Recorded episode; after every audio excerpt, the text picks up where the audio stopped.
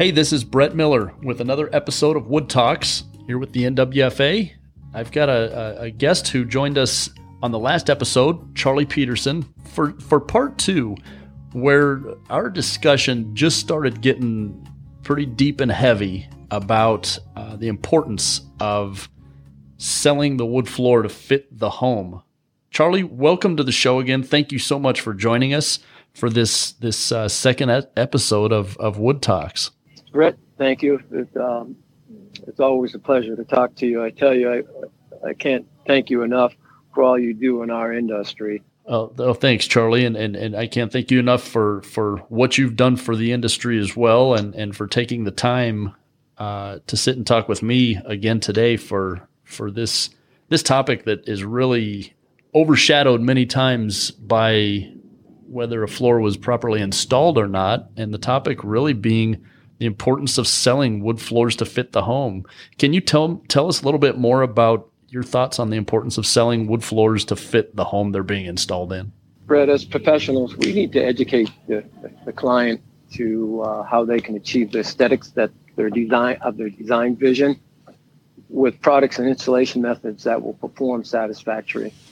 Um, you know, I, I see so many floors that are that are not made for the environment they're put in or put in during the wrong time.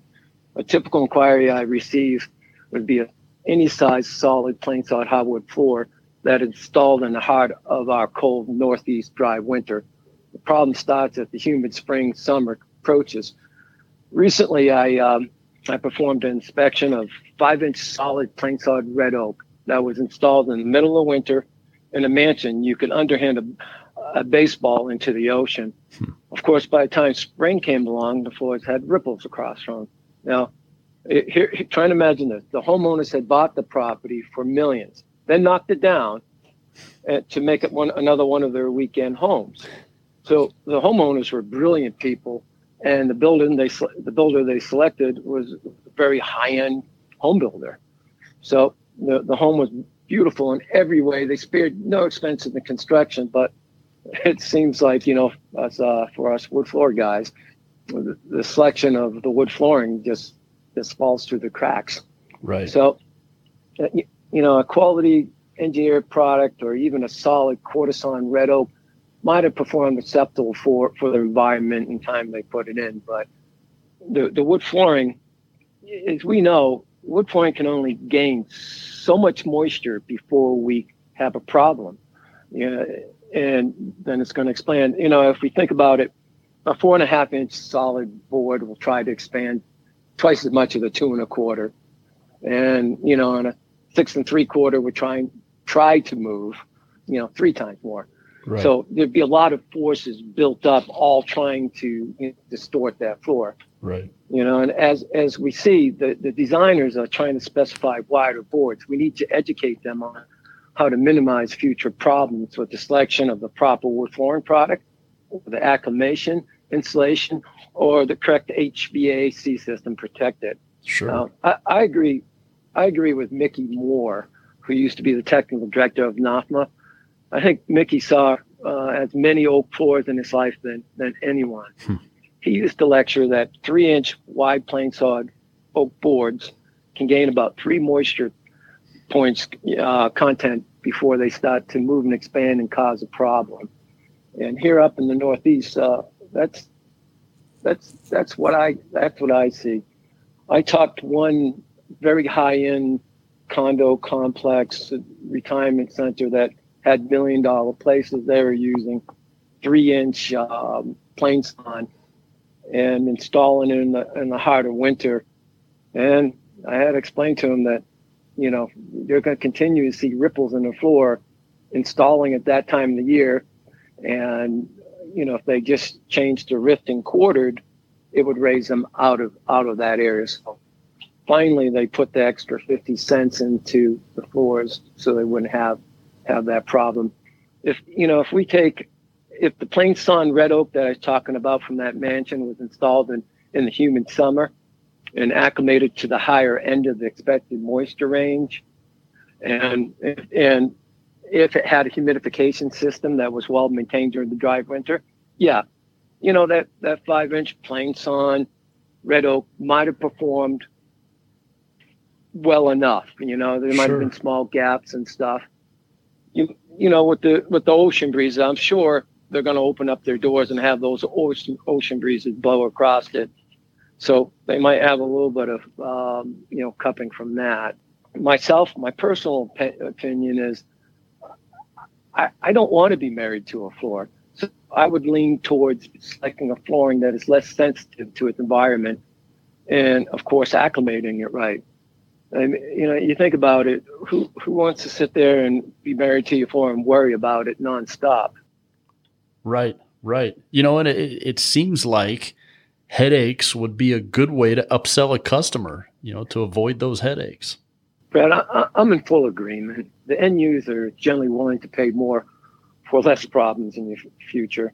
A common problem I come across with builders and developers, uh, them not educating their their, their clients uh, to to to a higher end product that might perform better. It, it, what it comes down to, every inspection I performed, the homeowner says in retrospect they wish they had done more homework or given or given more options. Again, it's in retrospect, and uh, they would be willing to pay, um, you know, more in, in retrospect. Then again, a lot of times we do have a little bit of hard time, you know, trying to get people to understand that. But I, I wish developers and, and builders understood in the end, the quality of the flooring and the installation is directly reflective on the reputation. The customer gave them the money. So in the end, they feel they've been cheated by the person that sold them the house. I've heard these exact words too many times to count. Do these floors look like, you know, the floors of the house that I paid for? Hmm. Brett, I've heard that all the way up to almost $18 million houses, you know, right. it, it just the same thing, whether it's 300,000 or 18 million, they all look at their floors and, and they think that their builder cheated them. You know, I've, I've inspected, you know, talking about building companies, I've inspected just too many floors for one of the largest, I mean, the largest building companies in the United States.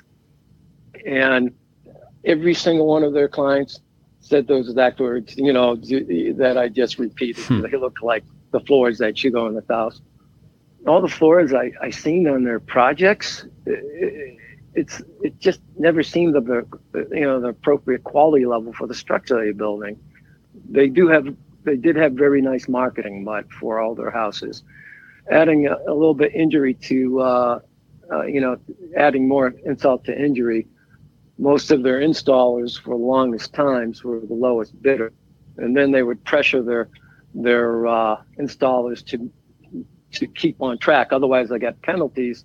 So they had to install it no matter what the conditions of the you know the house were. So so the same company that's they're they're changing over to engineered products, hoping that will solve all their problems. And I was trying to say, can we just talk that over a little bit? But you know they're corporate people.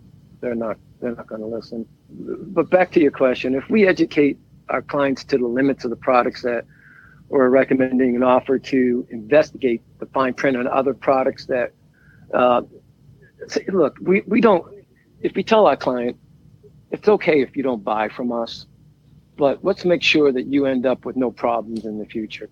And whatever product you go out and you buy or you're, you're looking at let me help you do your homework on it. You know, let's make sure that you're actually getting what you're looking for. I tell you, it, it will build trust and it promote, you know, and your and it promotes your expertise, and and it does open the door for you to sell a um, upsell to to another product. So there are some exceptions to the rule. I I, uh, I t- it's kind of funny, but the worst mill floors I, I've sanded for incredible master craftsmen. He would spend years on project, customing all the cabinetry and everything. On on the last floor, I finished for him. I said, Roger, I, you know, I, I don't remember exactly how wide the trim was outside, but it looked like 11 inch solid mahogany that he's painting outside of the building. and he used the lowest quality flooring that the, that you had. I tell you, the overwood and everything was just amazing. Roger said, I can't justify spending money on wood flooring to my clients. You, must, you make it always look good anyway.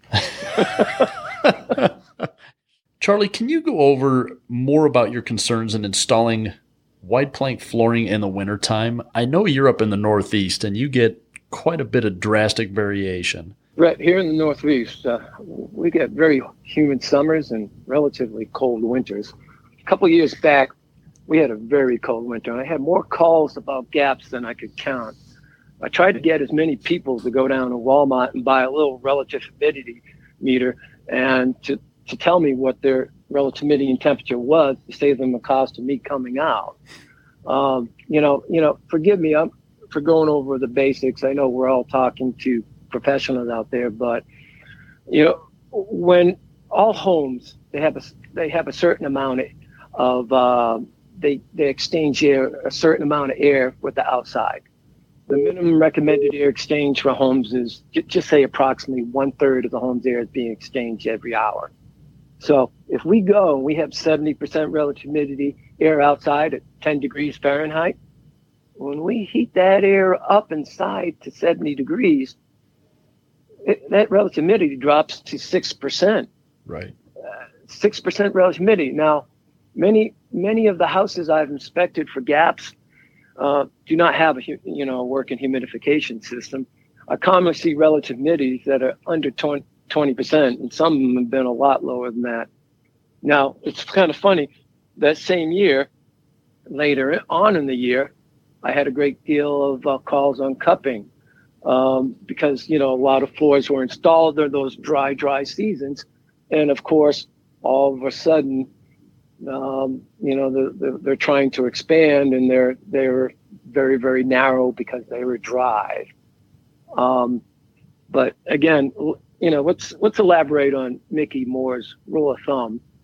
Um, if we say if we take a three inch wide um, solid oak board and we install it with a moisture content of six percent or lower, now we might start to see see problems in the home if the environment gets you know around 50, is sustained over 50% you know as as springtime and summer comes on. So if, if so if we take a three inch board that's now rift and quartered cut that same board might be able to take a relative humidity of 55% because you know we're a little bit more vertical grain so we can take more. At the same time if we took that th- same solid three inch board and made it a, a very good sawn cut, we might be able to sustain 60% relative humidity. So, um, you know, if we install our flooring at seven to eight percent now, instead of the six percent, what we're doing is we're moving our range up a little bit. So we'll be able to tolerate a little bit higher relative humidity in the summer. You know, it's a great point. Um, and it kind of brings me to this next question, and, and that's can you talk a little bit more in depth about where should you start thinking about a home's environment? Brett, as a professional, we want to do our best to assure the product is going to um, being installed in uh, is the best for uh, for the environment. So you know what we, what we do is we start off by looking at the geographic maps that you know of course are in the NWFA tech manuals. Then we we look at small things like like is the home surrounded by the water. Although the client might say they're going to run their HVA system year round, they're probably going to open their doors and windows in the spring and early summer to take advantage of the beautiful breezes off the ocean that they're paying for. Hmm. That's that's when you get that call about ripples across the floor. I, have talked to um, endless amount of contractors, and and the homeowner tries to tell them, "Oh no, no, I use AC all the time. And right. of course, they, they end up opening their doors and stuff sure. beautiful breezes. Sure. You must also look at the type of heating system. You know, if, if the house has a whole house humidification, dehumidification system, and the type of construction. Um, so the, the thing is that if we if we go to if we go to tech manuals, uh, the, the NW has has a great job site checklist. Uh, we, we must search for anything that can cause for moisture problems in the future. You know, Charlie, can you go over how the finishes that are used on flooring only slow changes in the flooring's moisture content. Brad, it's funny you bring that up because I, I know you have a great article covering um, vapor permeance of wood floor finishing coming up. The bottom line is wood floor finishes do not hermetically seal the wood. If we could invent, if I tell you right now, I wish I could invent something like that. Because if we could invent a, a coating like that, pretty much 99% of all our flooring problems would be gone. Wood floor finishes only slow the transfer of moisture in and out of the flooring over time. But you know, the thing is, no matter what, whatever the environment of that home, well, that that floor over time is is going to correlate. You know, the moisture content is going to correlate to that. So, talking about the moisture content in the home, probably one of the most misunderstood terms and overused and, and a lot of times misused words in our industry is acclimation. Charlie, can you talk a little bit more about acclimation? Brett, we, we talked about the flooring being installed too dry. I was recently uh, at a job site and it was raining outside, puddles every place. And inside, the walls and stuff were, were, were being painted with latex paint. So gallons and gallons of water just being added to the environment. So there was a high end builder and, uh, and the owner of a medium sized flooring company. They, they met me there they these guys both had over three decades of experience in the trades. So I gently started expressing my my concerns about you know the five inch solid maple planks in the building acclimating in, in that environment.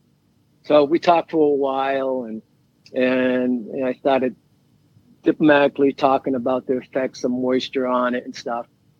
And then I and then I really I really had I try not to show my amazement when I finally realized that these guys, both with over 30 years, knew nothing about wood and moisture at all. So I asked builder if we had met because his name sounded familiar. And the builder goes and he goes, Oh, I know you. I'm like, uh oh. You know, and come to find out, I had inspected one of his homes. Now, try and imagine this beautiful home. You know, it's um, I forgot what the they were just doing a renovation, but you know, it's like a three quarter a million dollar renovation, not a bad one. So he took five inch uh, rift and quartered. Now with the sloppy rift and quartered, the, the grain wasn't the greatest vertical and stuff, and he acclimated it. He did a really good job acclimating. We use that word acclimated. So he put it in a unconditioned house in May and then installed it in October. So oh. it's sitting in an un, unconditioned home from May to October.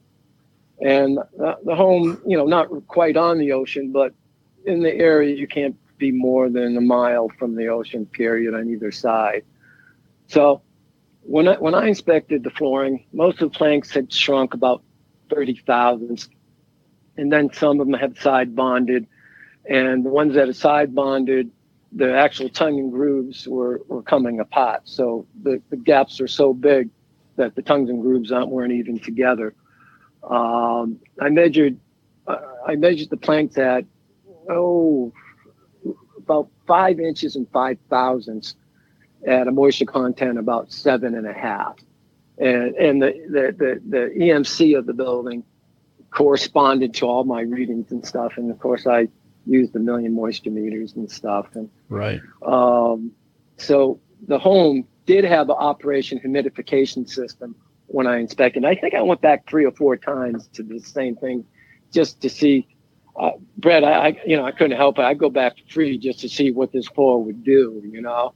And so I took a bunch of readings throughout different times of the year.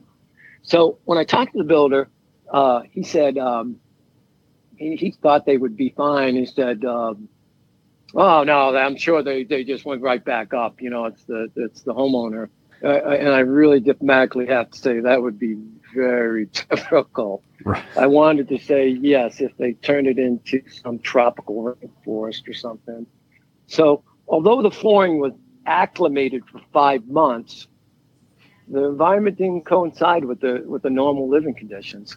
Huh. You know, if the moisture readings had been taken and the width of the floor measured, they would have noticed that, gee, my five inch flooring is bigger than five inch. Right. Um, so measuring the width of the boards could save a great deal of heartache to a lot of craftsmen.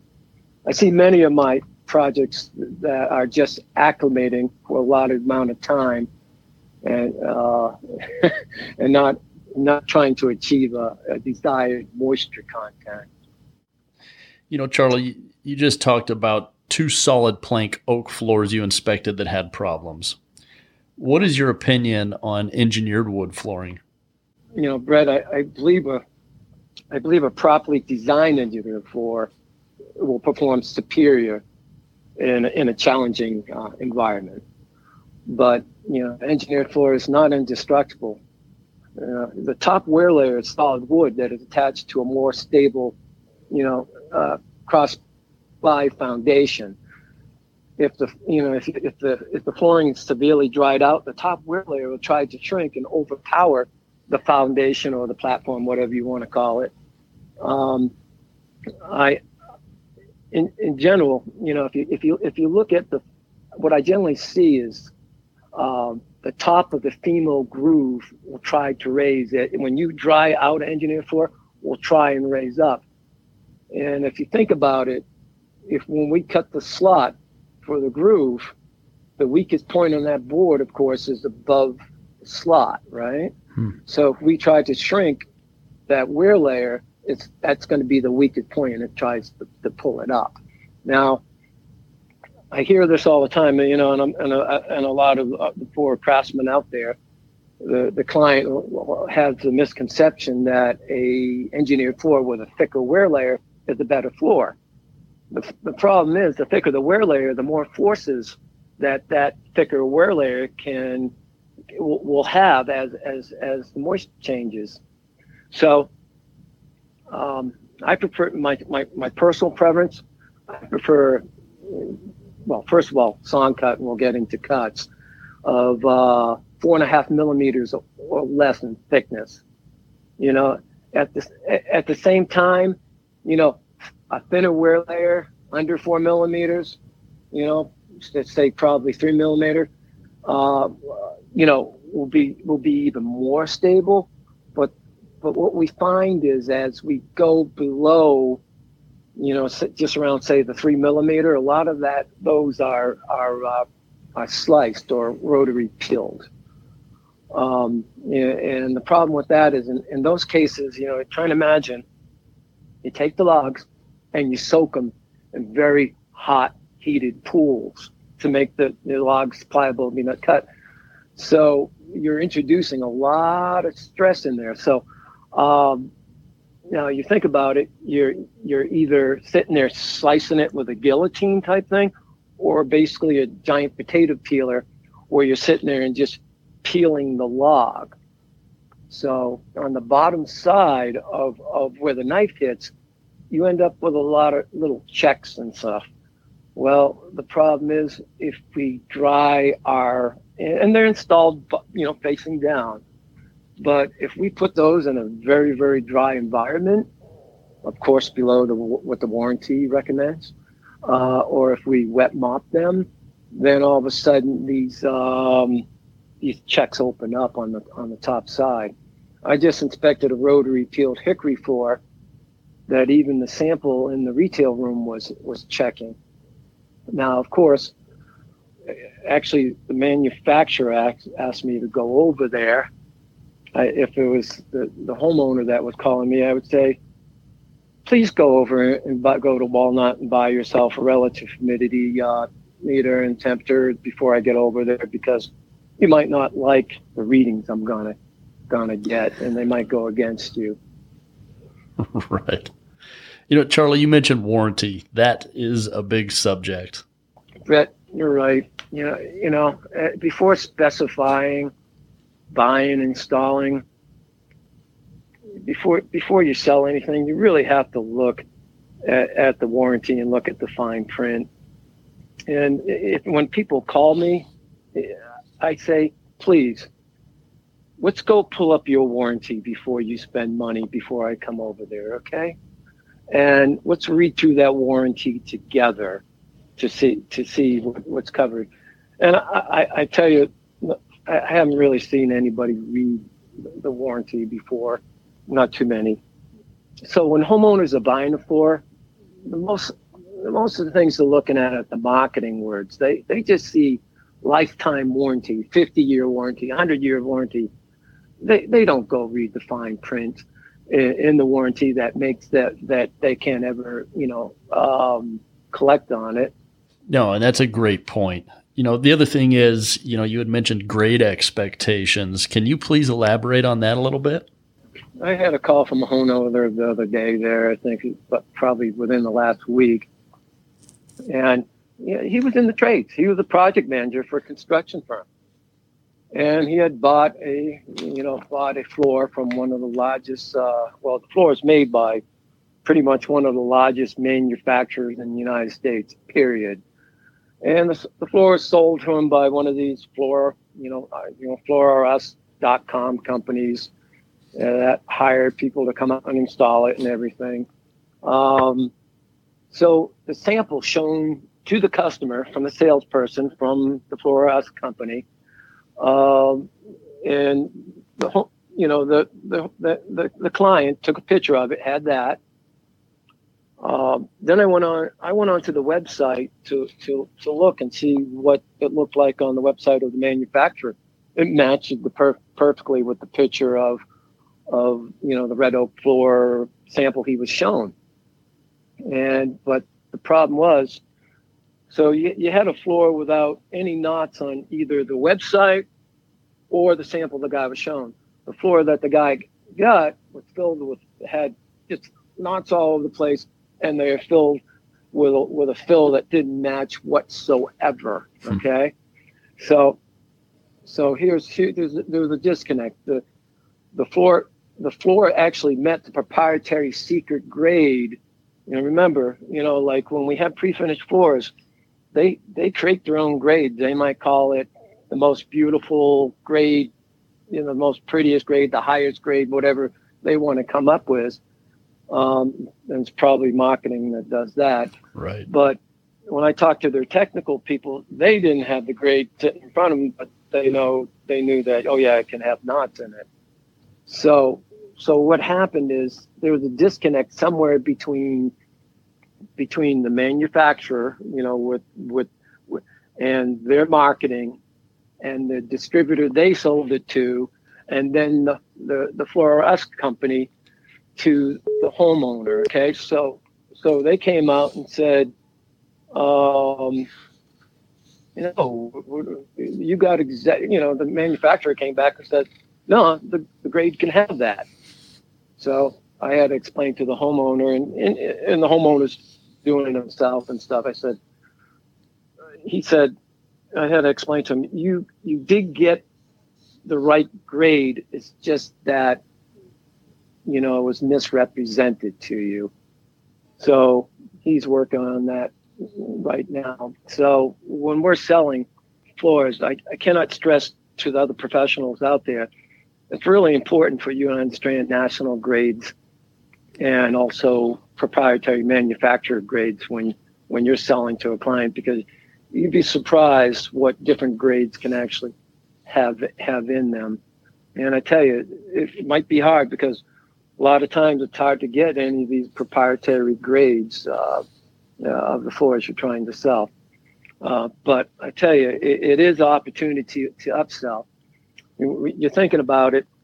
We say to the homeowner, "So, oh, you didn't want discoloration, you didn't want nets, you didn't want checking.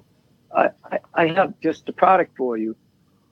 Or, um, or you say to them, so they don't come back to you and say, "Okay, well, here's our budget you know, in our budget constraints, you can expect that this level of character mark in your floor will will have small checks in the winter, you know, uh, in your type of house and stuff. So I, I know I know a lot of guys will be apprehensive of losing sales by educating the, the client, but um, I think you'll build more trust. Um, you know, again, we already just remember just just say, look, any product you're looking at buying let me help you with it. Let's make sure that you're happy with it, no matter who you buy it with. Let's go over the warranty and the fine print of it and stuff to make sure that what you're buying, you won't have problems in the in the future. You know that education is so key to the end user. Educating them, understanding what their expectations are, and helping them paint a picture to understand what the expectation needs to be.